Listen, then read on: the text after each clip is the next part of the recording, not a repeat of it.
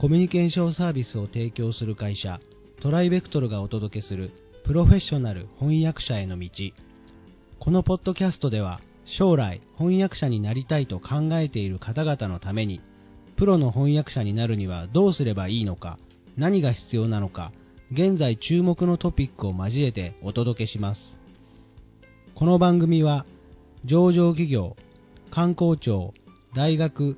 研究開発機関向けの翻訳ローカライズサービスを提供するトライベクトルが対応言語50カ国以上年間1万件以上の翻訳ローカライズ実績をもとにお届けします。えー皆さんこんにちは、トライベクトルの八柳です。えー前回に引き続き、今回も、えー DTP オペレーターに関して、えー富山さんにお話を伺っていきたいと思います。富山さんよろしくお願いします。よろしくお願いします。えー前回はですね、あの、パワーポイントのところまでご説明をいただいたんですけれども、なんか補足とかってありますか？そうですね。パワーポイントは主にプレゼン資料、広告資料等であの主流になっているアプリです。はい。で、会社案内ですとか、会社の中で上映する教育用のスライドですとか、まあ、プレゼンといったらパワーポイントですよトですねね。。うんで、そのパワーポイントで翻訳を依頼されるケースは非常に多いんです。はい。で、当然のことながら、パワーポイントの良さなんですけれど、はい。ボックスごとにフォントや、あの、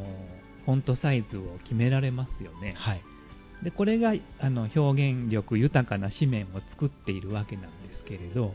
ここを上書きで翻訳しますと、うん当然のことながら面倒な事態が発生するわけです。なるほど、なるほど。えー先週もお話ししましたが、日本語を普通に英訳しますと英数字の数は増えます。ですから日本語に合わせてきれいにレイアウトされていたテキストボックスたちがうん。英数字が溢れてしまって、うんもう文字が滲んでしまうというか重なってしまうというか大変見にくい紙面になってしまうことが多々あります。なるほど。なので、普通に英数字をお書きしただけではまず収まりません。それから、グラフやチャートなどが、Excel の埋め込みの形で挿入される場合が、非常にね。多くなっていますうん見かけますね。で、これもなかなか難しい操作でして、知識のない翻訳者がいじってしまうと、全く体裁が悪くなってしまったり、えー当初は見えていたチャートの一部が見えなくなってしまったり、うん。フォントが全く変わってしまったりする場合があうります。ん。で、こうした、あのー不具合を直すために、えー上書きで翻訳者がパワーポイントを翻訳し、それをオペレーターさんが修正してきれいに整えるというパターンが多くなっています。なるほどね。なんかあの、もう一つあの、なんでスライドショーでしたっけはい。アニメーションの設定とかも結構めんどくさいね、そうですね。大変になってはい。ね、大変です。うん。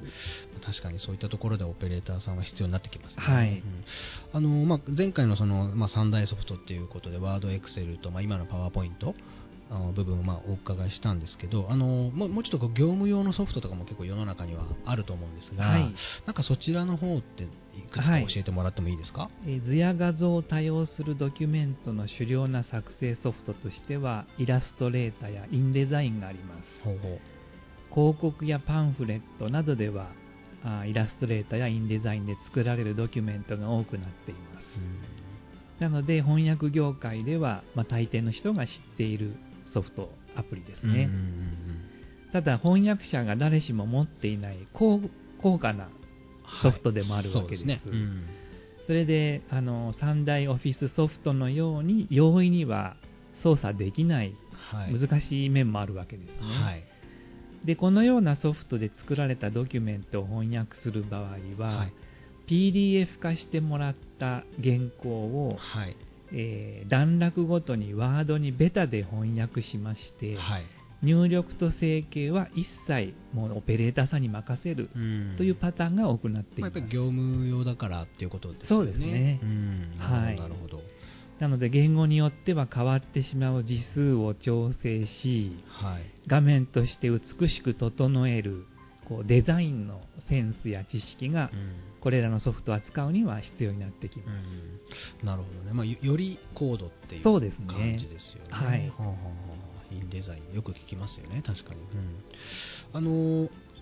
そのまあアプリの部分は多分、えっと、今のそのインデザインとかイラストレーターとかっていうのは、えっと、アドビ社のものだと思うんですけど、はい、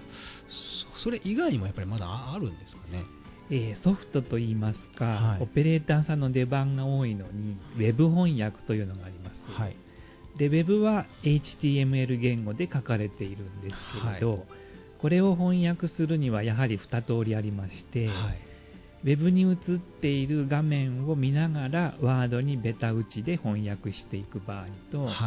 HTML ファイルをもらって、タグを壊さないようにタグの間の言語を翻訳言語に置き換えるという作業をする場合の2通りがあります、はい、であのタグをちょっとでもいじって変えてしまいますとウェブ上での見え方は全く変わってしまうわけですよね。うんね。はい、なので HTML 上で翻訳するととてもスピーディーなんですけど、はい、工程も少なくて済むんですけれど HTML 言語の知識のない翻訳者にはかなり負担の重い作業になるわけです。なるほどね。それで、あのベタ打ちしたワード原稿の英訳ないし和訳の翻訳後のテキストを HTML に流し込むという作業をオペレーターさんにお願いする場合と、HTML に書き込んで乱れた HTML ファイルをオペレーターさんに直してもらうという作業が生じることになります。なるほど。ちょっとあの HTML のそのコーディングというかそのプロプログラムってちょっと大げさですけど、はい、そういった部分も若干入ってくるってことですね、はい、本当に難しいんです。かなりそのアプリというかファイルの種類ごとに求められるものが知識がどんどん高度化してるっていうそうですね、うん、なるほどなるほど、まあ、確かに一つの専門職って感じですね、はい。うん、なのでこうデザイン系の美大出身のオペレーターさんがいらしたり、はい、コーディングとかその言語を使う出身のオペレーターさんがエンジニアみたいなね、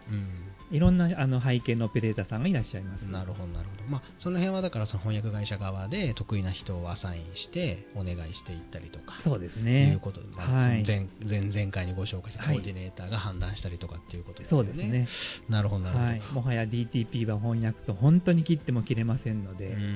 重要なお仕事であると言えると思います。なるほど。よくわかりました。ありがとうございます、えー、それでは今回はここまでとさせていただきたいと思います、えーと、また次回楽しみにしていてください、えー、富山さんどうもありがとうございました。ありがとうございました。今回のポッドキャストはいかがでしたでしょうか？ご質問やお問い合わせはいつでも弊社ウェブサイトからご連絡ください。